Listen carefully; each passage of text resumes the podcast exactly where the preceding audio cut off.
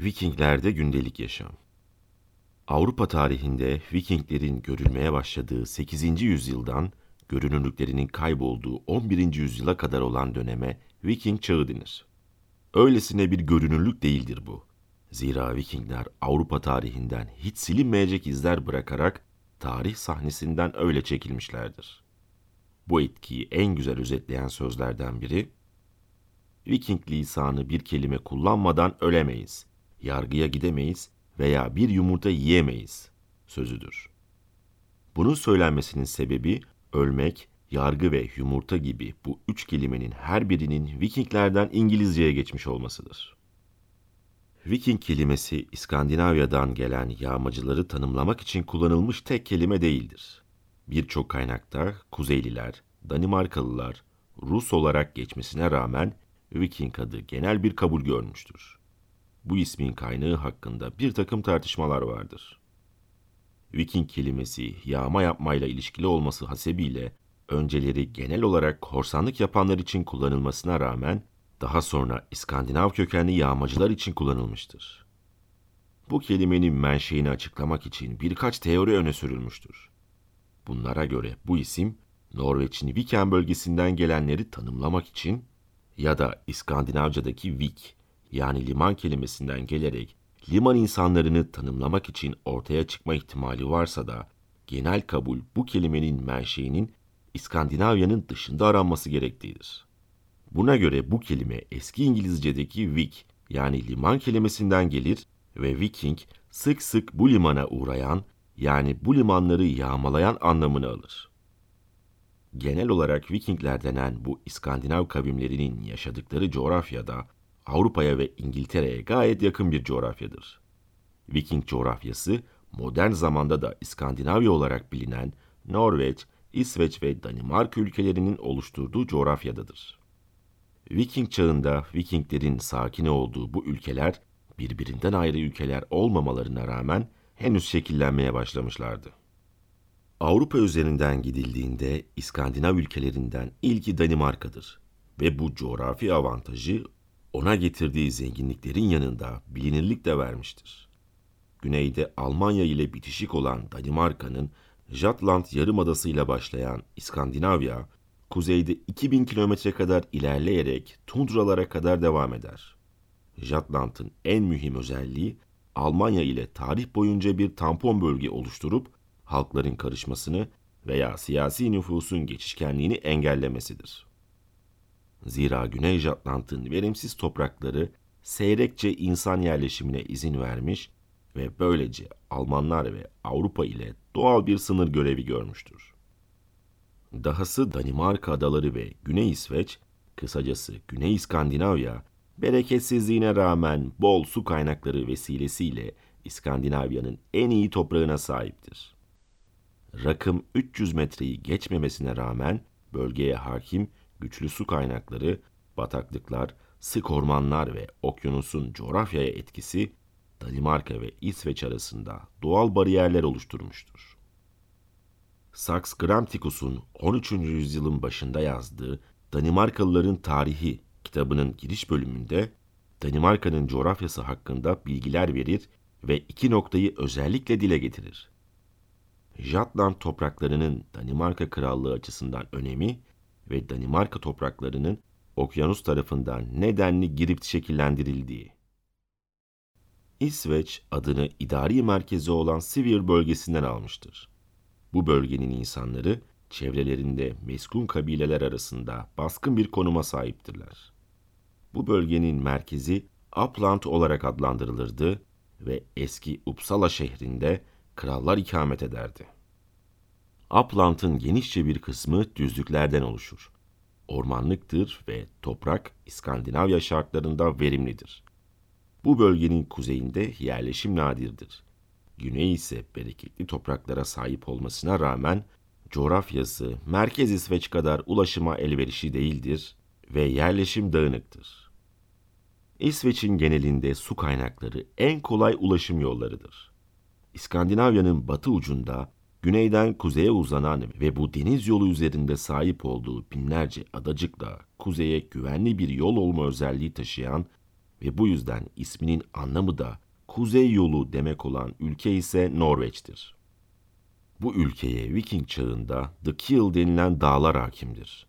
Bu dağların yüksekliği batıdan doğuya doğru düşer. Ülkenin körfez akıntılarının etkisiyle yumuşak bir iklimi vardır. Böylece batı limanları yaz kış işler durumdadır. Tarıma uygun toprak genellikle Halit çevrelerinde ve akarsuların oluşturduğu vadilerde bulunur. Bunların en büyüğü güneydeki Oslo bölgesidir.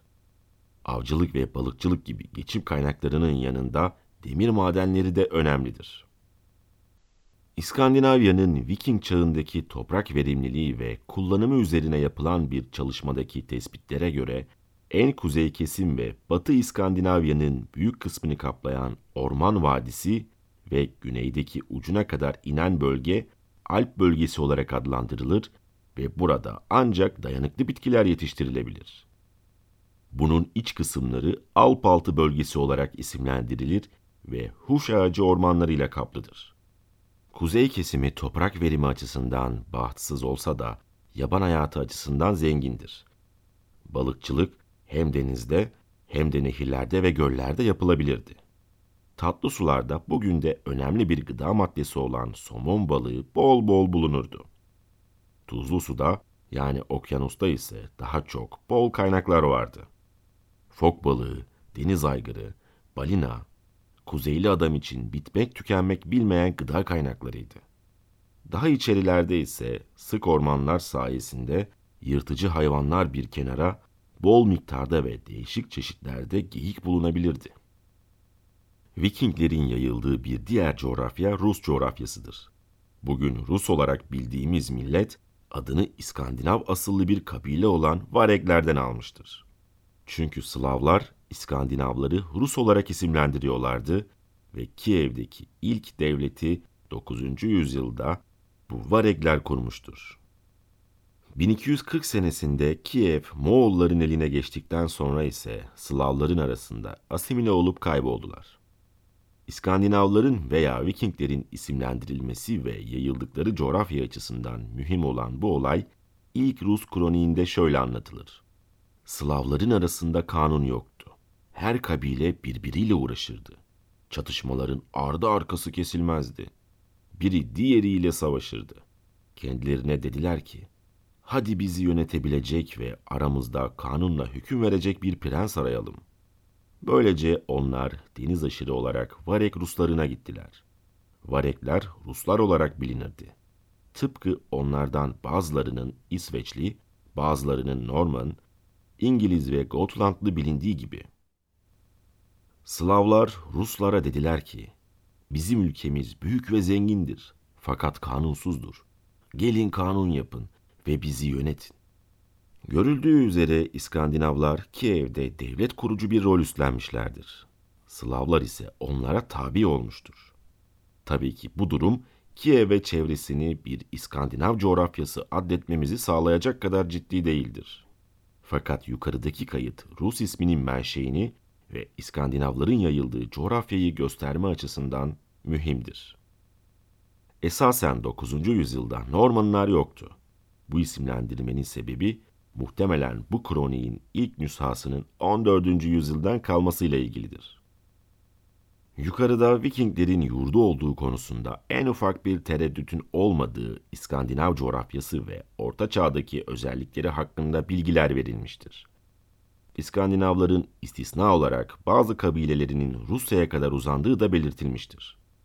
Genel itibariyle Viking coğrafyası dondurucu soğukların, verimsiz toprakların ve amansız hastalıkların coğrafyasıdır. Bu bilgilere binaen sosyal ve ekonomik yapıya geçmeden bir takım ön tahminlerde bulunulabilir.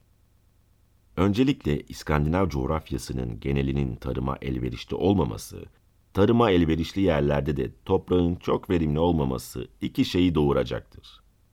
Dağınık yerleşim ve tarım dışı ekonomik araçların gelişimi tarımın yapılabildiği Danimarka ve İsveç'te dağınık bir yerleşim olsa da şehirlerin gelişimi ve otoritenin gelişimi gayet doğaldır.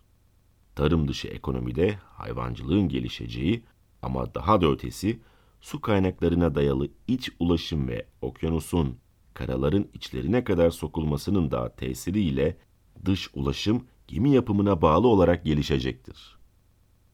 Sık ormanlar ve demir madenleri gemi yapımı için gerekli ham maddeyi oluşturacaktır. Gemi imalatının gelişimi de bu bölgenin insanlarını Avrupa'nın ve hatta dünyanın kaderini etkileyecek bir noktaya taşıyacaktır. Vikinglerde sosyoekonomik yapı Mısır için nasıl Nil'in bir hediyesi denerek Mısır'ın coğrafi bir öğe olan Nil Nehri'nin bir sonucu olarak ortaya çıktığı ve Mısır'da hayatı bu nehrin şekillendirdiği vurgulanmışsa, İskandinavya için de söylenecek şey, İskandinavya'nın tamamıyla coğrafi şartlarının bir sonucu olduğudur. Bu sözler Orta Çağ gibi tabiatın insana modern dönemlerden daha da hakim olduğu bir dönem için söylenince daha da bir geçerlilik kazanır. En başta bir Viking'in fiziği ve karakteri bu coğrafyanın ürünüdür. Uzun boylu, sarışın ve iri yarı insanlardı. Zorlu ulaşım ve iklim şartları onlardaki hem mücadele ruhunu hem de bireyselliği güçlendirmiştir. Azimli bir yapılarının olduğu ve hedef odaklı düşündükleri görülür. Toplum kölelerden ve özgür bireylerden oluşuyordu. Bazı kaynaklara bakılırsa köle sahibi olabilecek evlerde 3 ile 10 köle bulunabiliyordu. 10. yüzyıl ve öncesindeki kaynak eksikliğine vurgu yaptıktan sonra tarihçiler o dönemin köleliğinin hukukunu ortaya çıkartmaya çalışırken bir takım bilgiler de verir. 9. yüzyılda önemli bir ticaret merkezi olan ve bugün İsveç sınırları içinde kalan Birka şehrinde Hristiyan köleler vardı. Ancak toplumun kendi içindeki fertleri de köle durumuna düşebilirdi. Bu ya ihtiyaç sebebiyle olurdu ya da bazı kuralların çiğnenmesinin karşılığı olarak. Danimarka kralından çevredeki yabancı toprakları yağmalama hakkını alan bazı Vikingler kendi halkını yağmalayıp onları köle olarak sattığı olmuştu. Ayrıca artık kendini besleyemeyen veya güvenliğini sağlayamayan bir aile topyekün köleliğe geçebiliyordu. Bazen köleleştirilmiş İskandinav çocuklar Avrupa Hristiyanları tarafından alınıp din adamı olarak yetiştiriliyorlardı. İngiliz adaları, doğuda Fin ve Slav toprakları, batıda Vikingler için köle kaynağı oluşturuyordu. Köleler iyi çalışırlarsa veya sahiplerinden izin alıp başka yerlerde çalışıp para kazanırlarsa özgürlüklerini alabiliyorlardı. Özgür bireylere gelince birçoğu tarım ve hayvancılıkla uğraşıyordu. Kölelerin aksine silah taşıma, kanun tarafından korunma ve yerel mecliste konuşma haklarına sahiptiler. Günümüz modern yayınlarında görüldüğü gibi toplumsal gruplarda ve meclislerde konuşma hakkına sahiptiler. Fakat bu toplum fertlerinin birbirlerine eşit olduğu anlamına gelmiyordu. Mesela bir soyluyu veya zengin birini öldürmekle topraksız bir işçiyi öldürmek aynı şey değildi. Kurban ne kadar varlıklı ve aristokratsa ceza da o kadar katmerliydi. Doğal olarak adalet arayışı ve bulma ihtimali de güçlü olmakla doğru orantılıydı. Fakir bir İskandinavyalı'nın kaderini değiştirebilecek girişimler de mevcuttu. Krallığın hizmetine girmek, bir Viking olarak yağmalara veya tacir olarak ticari gezilere katılmak onun toplum içindeki yerini yukarılara taşıyabilirdi. Bu şekliyle toplum, ticaret, özellikle de yağma seferlerine katılacak insan potansiyelini kendinde barındırıyordu. İskandinav toplumunun çoğunluğu Viking çağında bile meskun halde tarım ve hayvancılıkla uğraşarak yaşıyordu. Coğrafya bölümünde değinilen bilgilerden çıkarım yapılabileceği üzere istisnaları olmakla birlikte genellikle köy tipi yerleşimler güneyde Danimarka'da görülüyordu. Danimarka'da yapılan kazılarda bu döneme ait en az 3 adet köy bulunmuştur. Bu köylerin 100 yılda bir yerlerinin kaydırıldığı tespit edilmiştir. Buralarda tarımı yapılan ürünler arpa, çavdar, yulaf, nohut, bezelye ve lahanaydı. Kuzeye çıkıldıkça yerleşim münferit çiftlikler halini alıyordu. Bu çiftliklerde tarımdan ziyade hayvancılık yapılıyordu. Sığır, domuz, koyun ve keçi yetiştirilen hayvanlardı. daha da kuzeye çıkıldıkça artık avcılık ve balıkçılık asıl geçim kaynağı haline alıyordu. Köy veya çiftlik evleri çatısının altında insanların ve hayvanların bir arada kaldığı, ortasında ocak bulunan uzun evlerdi. Bu evlerin müştemilatları da bulunurdu. Bu müştemilatlar tarım aletlerinin konulması ve daha çok da yiyecek depolanacak serin ve kuru yerler olarak işlev görürdü.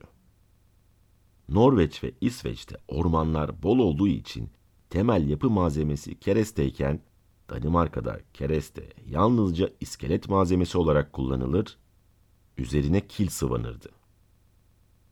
Jutland'da ortaya çıkarılan 700 bin yılları arasında tarihlendirilen bir köyün 6 çiftlikten oluştuğu tespit edilmiştir. Her bir çiftlik 20 sığır kapasitelidir. Aynı zamanda tahıl tarımı da yapılmaktadır. Bu tahıl ürünleri kuzeyden gelen kereste, demir, bileği taşıyla güneyden gelen çanak çömlekle takas edilmektedir. Kuzeyin yapısını anlamak için de bir örnek verilebilir. 9. yüzyılda Kuzey Norveç'ten Odur isimli bir kabile reisinin seyahatini anlatan bir kronikte şunlar yazılıdır. Toprak keşfinin haricinde onun oraya asıl gidişinin sebebi su aygırlarıydı. Çünkü su aygırları çok güzel dişlere sahip. Bu dişlerden krala da getirdiler. Ayrıca derileri de gemi halatı için çok iyidir. Balina ise normal balinalardan çok daha küçüktü. Söylediğine göre en iyi balinalar ülkesinde avlanırmış. 48 arşın uzunluğunda en büyükleri 50 arşın ve 5 arkadaşıyla birlikte 2 günde 60 tane avlamışlar. Vahşi geyiklere geldiği zaman o çok zengin bir adamdı. Kral Alfred'i görmeye geldiği zaman hala 600 geyiği vardı. Onların 6 tanesi evcildi. Bu evcillerin fiyatı lapanlar arasında çok pahalıdır. Çünkü bunlarla vahşi geyikleri avlarlar. Odur o ülkenin önde gelenlerindendi. Buna rağmen 20 baş sığır, 20 koyun, 20 domuz ve sabana koştuğu atları vardı. Fakat Laplerden aldığı vergi ile ciddi bir geliri vardı. Bu vergi hayvan kürklerinden, kuş tüylerinden, balina kemiklerinden ve kendisiyle gemi halatlarının yapıldığı balina ve fok derilerinden oluşuyordu. Oder bu kaynakta geçen bilgilere göre Kuzey Norveç bölgesinin ileri gelenlerinden olmasına rağmen bütün sahip olduğu hayvan varlığı 20 inek, 20 domuz, 20 koyun ve birkaç attan ibarettir. Fakat o 5 arkadaşıyla birlikte 2 günde 60 balina avlayabilmektedir. Daha da ötesi 600 adet rengeyiğine sahip olabilmektedir. Ayrıca bölgesindeki başka halktan vergi olarak yüksek miktarda vahşi geyik ve kürk almaktadır. Yukarıdaki sayılar açıkça daha önce kuzey ekonomisini ve yapısı hakkında yazdıklarımızı doğrular niteliktedir. Kuzeyin durumu göz önüne alındığında zorlu şartları göğüsleyebilecek kimselere bir takım fırsatlar sağlayabiliyordu. Hatta yapılan kazılardan anlaşılan odur ki birçok zaman kuzeye göç bile edilebiliyordu. Bunun sebebi kuzey bölgesindeki zengin yaban hayatı ve demir kaynaklarıydı. Özellikle İsveç'ten kuzeye ve Kuzey Norveç'e doğru yapılan bu göçlerde amaç aslında güneye satılması için ticari mallar üretmekti. Buradaki yaban hayatı sadece et kaynağı değil, aynı zamanda kürk ve kemikten yapılan birçok ticari meta için de kaynaklık teşkil ediyordu. Ve zengin demir kaynakları modern dönem Amerika'sındaki altın kaynaklarının yaptığı gibi zenginlik arayanları kendisine çekebiliyordu. Çok dikkat çekici olmamasına ve belli ki sınırlı sayıda Viking'i etkilemesine rağmen paralı askerlik de bir geçinme yoluydu. Bu paralı askerlik özellikle Doğu Roma İmparatorluğu için yapılıyor ve önde gelen görevleri imparatora korumalık yapmak oluyordu. Anna Komnena'nın Alexiat isimli eserinin birçok yerinde daha sonraları Slavlaşacak olan Vikingler olan Vareglerin çift tarafı keskin baltalarıyla isyanlara karşı imparatorluğa yaptıkları hizmetlerden bahsedilir. Paralı askerlik bir yana, tarımın, hayvancılığın ve avcılığın toplum ekonomisindeki temel işlevi reddedilemezdi. Fakat İskandinav toplumuna asıl canlılığı getiren ticaretti. İskandinav toplumunu Batı Avrupa, İngiltere, İrlanda gibi ülkelerin zenginliklerinden ilk haberdar eden şey şüphe yok ki ticaretti. Kanada'nın en doğu ucu olan Newfoundland'dan Konstantinopolis'e, oradan da İslam dünyasına uzanan bir ticaret ağı kurmuşlardı. Vikinglerin İngiltere'de York, İrlanda'da Dublin, Rusya'da Novgorod ve Ukrayna'da Kiev, İskandinavya'nın kendi içinde ise Danimarka'da Hebli, İsveç'te Birka ve Visby, Norveç'te ise Kupak ticaret merkezleriydi.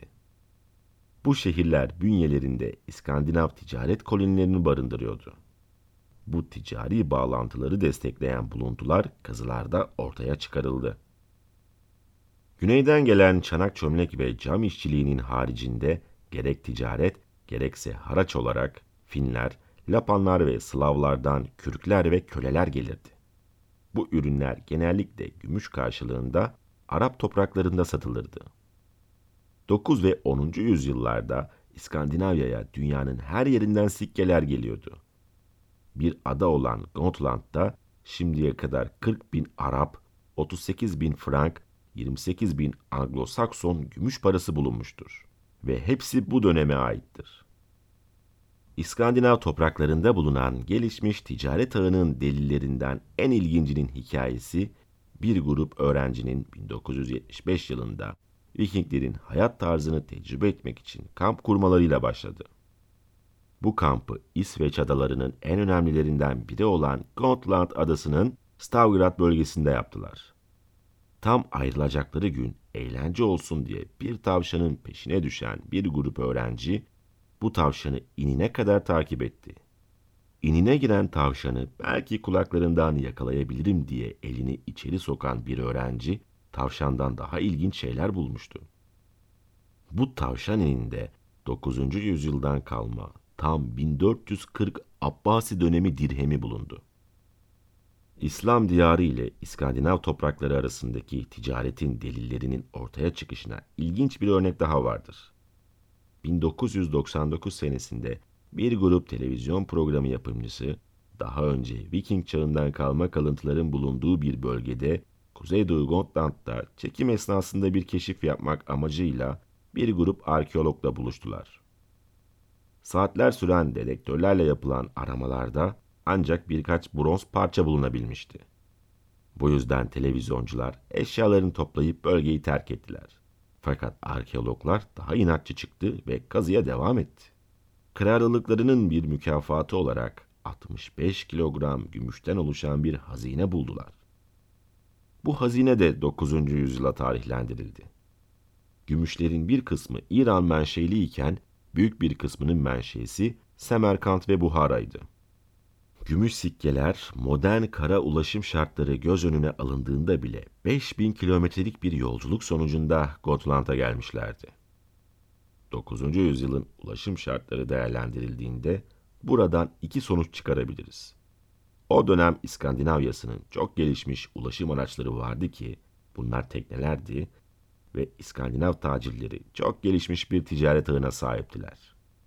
O dönemde Hazar Denizi'nin çevresinde ticaret batıya doğru değil ama kuzeye doğru gelişmişti.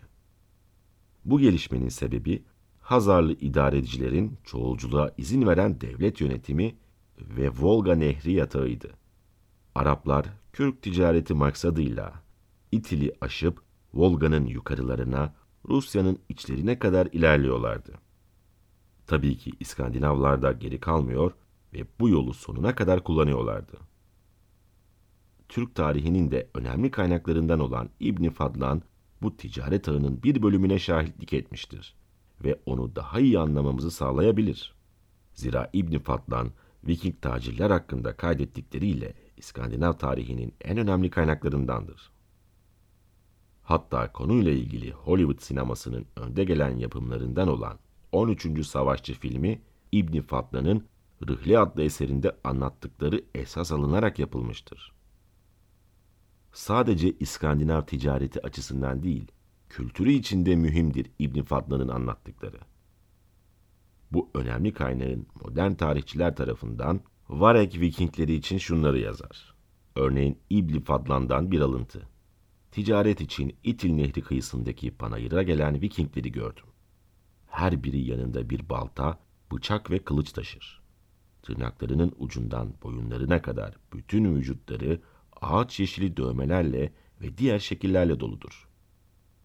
Kadınlardan her birinin memesi üzerinde kocasının zenginliğine ve mevkine göre demirden, gümüşten, bakırdan veya altından bir hukka bağlıdır.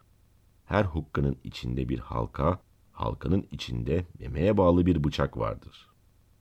Ayrıca boyunlarında altın veya gümüşten gerdanlıklar taşırlar. Zira Ruslardan her adam 10 bin dirheme sahip olunca karısına bir gerdanlık yapar. 20 bin dirheme sahip olunca iki gerdanlık yapar. Bazen bir kadının boynunda birden çok gerdanlık bulunur. En çok değer verdikleri zinet eşyası, gemilerinin üzerinde satılan seramik eşyanın çamurundan yapılan yeşil ve mavi boncuklardır. Bunun için çok para harcarlar. Erkekleri bu boncukların tanesini bir dirheme satın alıp karılarına bunlardan gerdanlık yaparlar. Gemileri bahsedilen iskeleye gelince her biri elinde bir miktar ekmek, et, soğan, süt ve şarap ile gemiden karaya çıkar. Sonra insan yüzüne benzeyen, kocaman yüzü olan, etrafında küçük suretler ve suretlerin arkasında uzun kütükler bulunan, yere dikili uzun bir kütüğün önüne gelir. Bu büyük suretin önünde secde eder. Sonra, ey Rabbim, ben uzak bir ülkeden geldim. Yanımda şu kadar başcariye, şu kadar adet samur kürkü var, der. Getirdiği bütün ticaret mallarını saydıktan sonra, sana hediye getirdim, deyip yanındaki hediyeleri bu suretin önüne koyar.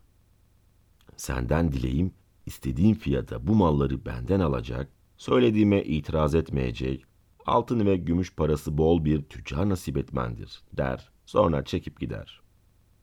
Eğer malını satması güçleşir ve ikameti uzarsa ikinci bir hediye, yine olmazsa üçüncü bir hediye getirir. Bu sefer de satamazsa küçük suretlerden her birine bir hediye takdim eder, onlardan şefaat dilenir. Bunlar Rabbimin karıları ve kızlarıdır der. Her suretin önüne gelip ondan şefaat diler ve yalvarır. Bazen bu halde malını satmak imkanı çıkar ve satar. Rabbim isteğimi yerine getirdi. Onu mükafatlandırmam lazım der.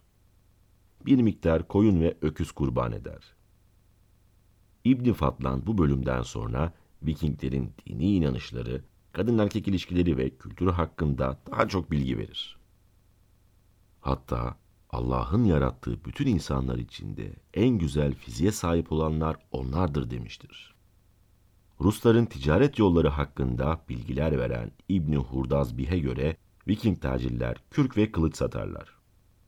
Üç tane asli ticaret güzergahları vardır.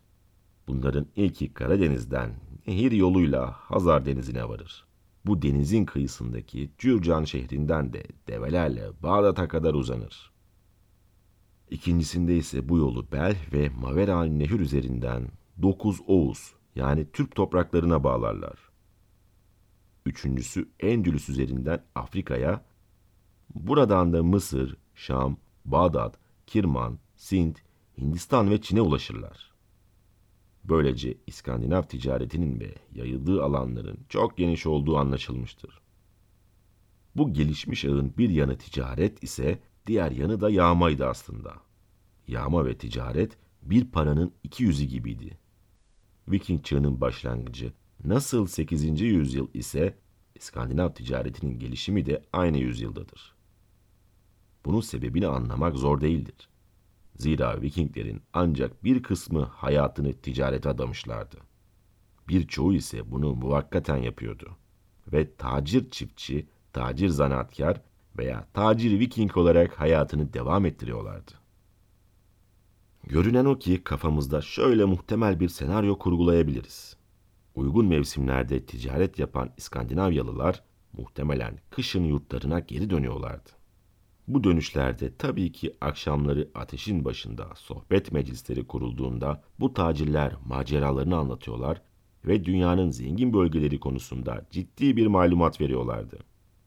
İskandinavya'da zor şartlar altında yaşayan ve bu zenginlikleri duyan insanlar da muhtemelen zamanla korsan yani Viking olup bu zenginliklerin peşine düşüyorlardı.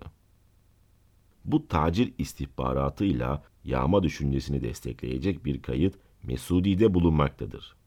Mesudi, Vikinglerin Hazar Denizi'ne varan ticaret yolundan bahsettikten sonra 912 yılında Hazar çevresindeki Müslüman memleketlerine karşı giriştikleri bir yağma hareketinden bahseder. Müslümanlar daha önce o cihetten hiç saldırı ve yağmaya uğramadıkları için hazırlıksız yakalanmışlardır. Yüksek miktarda maddi ve insani kayıp yaşamışlardır. Yakubuni'nin El Buldan isimli eserinde Endülüs'te 841 senelerinde Vikinglerin giriştikleri yağma hareketlerinden bahseder. Vikinglerin ortaya çıkmasıyla yağmaların başlamasının aynı asırda olmasının diğer bir açıklaması ise yukarıda da değindiğimiz gibi yarı zamanlı tacir, yarı zamanlı Viking olan birçok İskandinavyalı'nın bulunmasıdır. Bir limanda Viking olup yağma yapan bir grup İskandinavyalı diğer limana gittiklerinde bu yağmadan kazandıkları malları satan tacirlere dönüşebiliyorlardı. Hatta İskandinav efsanelerinden birinde bu açık bir şekilde anlatılmıştır. Doğuda yağma yaptılar ve birçok muharebede savaştılar. Birçok ganimet aldılar. Daha sonra rotalarını Kortland'a döndürdüler. Açık denize demir attılar ve barış içinde birkaç hafta ticaret yaptılar. Fakat ellerindeki malların hepsini satınca yeniden birçok farklı yere gidip yağma yapmaya başladılar. Elimizde çiftçi Viking bileşiminin örnekleri vardır. Mesela 9. asrın ikinci yarısında İngiltere'ye gelip yerleşen Vikingler kendilerine toprak verilince bir anda ekip biçmeye başlayabiliyorlardı.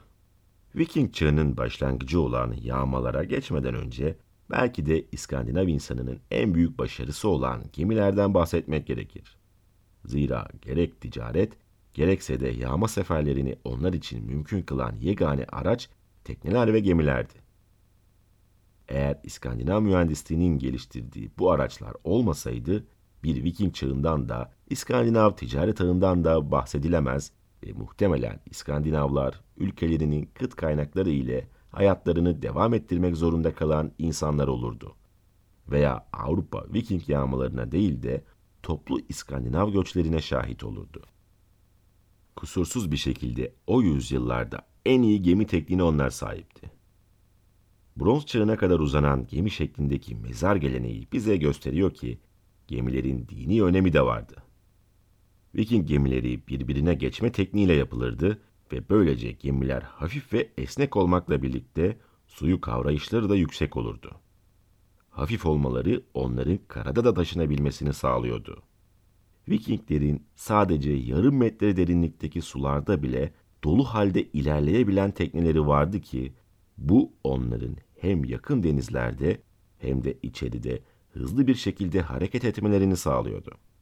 Danimarka'da yapılan bir kazıda çıkan şu ana kadarki en iyi kalıntı olan tekne ve 9. yüzyıla tarihlenen Goxland gemisi 23,5 metre uzunluğunda 18 ton çekebilen ve 70 kişilik bir mürettebatı alabilen bir gemiydi. Deniz aşırı yağmalar için idealdi. Ticaret gemileri ise daha kısa ama daha genişti. Mürettebat sayıları 6'yı geçmez, 24 ton ağırlığı taşıyabilirlerdi. Görüldüğü üzere Vikinglerin gerek ticaret gerekse yakın ve uzak yağma için özel tasarımlı ve çevre ülkelerden daha gelişmiş gemileri vardı. Viking yağmaları hakkında genel bir bilgi vermek gerekirse, tabii ki Anglo-Sakson kronikleri ile başlamak en doğrusu olacaktır. Zira tüm Avrupa'da Viking saldırılarından ilk defa bu belgelerle bahsedilmiştir. Bu kayıtlı ilk Viking saldırısıdır. 787 yılında sadece 3 gemiyle İngiltere'nin Dorset bölgesine yapılmıştır ve bu Vikingleri kralın şehrine kralın adamlarından biri bizzat götürmüştür. Çünkü bu adamların ne için geldiklerini anlayamamıştı. Kayıtlarda bu Vikinglerin Danimarkalı olduğu söyleniyor ve kendilerini şehre götüren kişiyi boğazlamalarından başka ne kadar zarar verdiklerine dair bir ayrıntı yok. 793 senesinde yeniden ortaya çıkarlar ve Northumbry'deki bir manastırı yağmalarlar. Kayıtlarda manastır sakinlediklerini katlettikleri anlatılıyor. İşte Viking çağı bu saldırılarla açıldı. Bu başlangıçtan aşağı yukarı 100 yıl sonra ise Vikingler iskan amaçlı gelmeye de başladılar. Kronik tutma geleneği Britanya'dan daha gelişmiş olan İrlanda'da ise Viking saldırılarına dair kayıtlar daha geç tarihlidir. Ulfşer'in Yıllıkları isimli İrlanda kroniği ancak 840 yılından itibaren Viking saldırılarından ve onlarla yapılan mücadelelerden bahsetmeye başlıyor. İskandinavyalıların İrlanda'da, Dublin gibi şehirlerde kurduğu ticaret merkezlerinden daha önce bahsetmiştik. Vikinglerin Frank topraklarındaki faaliyetlerinden de küçük alıntılarla özetle bahsedelim. Efendimizin vücut buluşunun 863. yılı. Kuzeyliler denizden Britanya bölgesine dolaştılar ve Loire Nehri'nin ağzını kapattılar. Ani bir saldırıyla Namme bölgesini işgal edip herkesi kılıçtan geçirdiler. Yakıp yıktılar. Söylediklerine göre bu, Kuzeylilerin Loire Nehri'nin kıyısındaki ilk yağmalarıydı.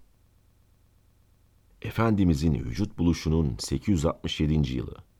Kuzeyliler bir kez daha Loire Nehri'nin ağzını işgal ederek Nantes, Angers, Poitiers ve Tours şehirlerini acımasızca talan etmeye başladılar.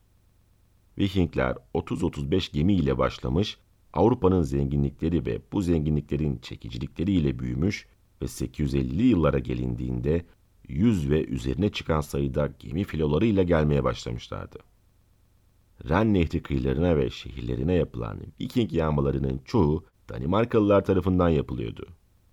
Vikingler bundan sonra daha da ileri gidecek ve artık Avrupa'da Normanlar adıyla tanınacak ve hatta İngiltere'yi bile fethedip yepyeni bir toplum olacaklar. Böylece de Viking çağı kapanacaktır. Sonuç İskandinavyalılar bir çağa verdikleri isimle anarsak, Vikingler dünya nüfusunun o günde bugün de çoğunluğunun yaşadığı coğrafyayla kıyaslandığında kuzeyde yaşayan bir toplumdur. İklim ve hayat şartları itibarıyla zorluklar içinde yaşayan, göreli olarak göçebe olan, kurumsallaşmamış dine veya dinlere inanan ve oturmuş idare tarzı olmayan bir yapılanmadır. Az önce de genel olarak anlattığımız gibi Vikingler zorlu şartların sonuçlarını Avrupa gibi o dönemde görece zengin bir bölgeye komşu olmanın da etkisiyle avantaja çevirmişlerdir. Bunun sonucu 8.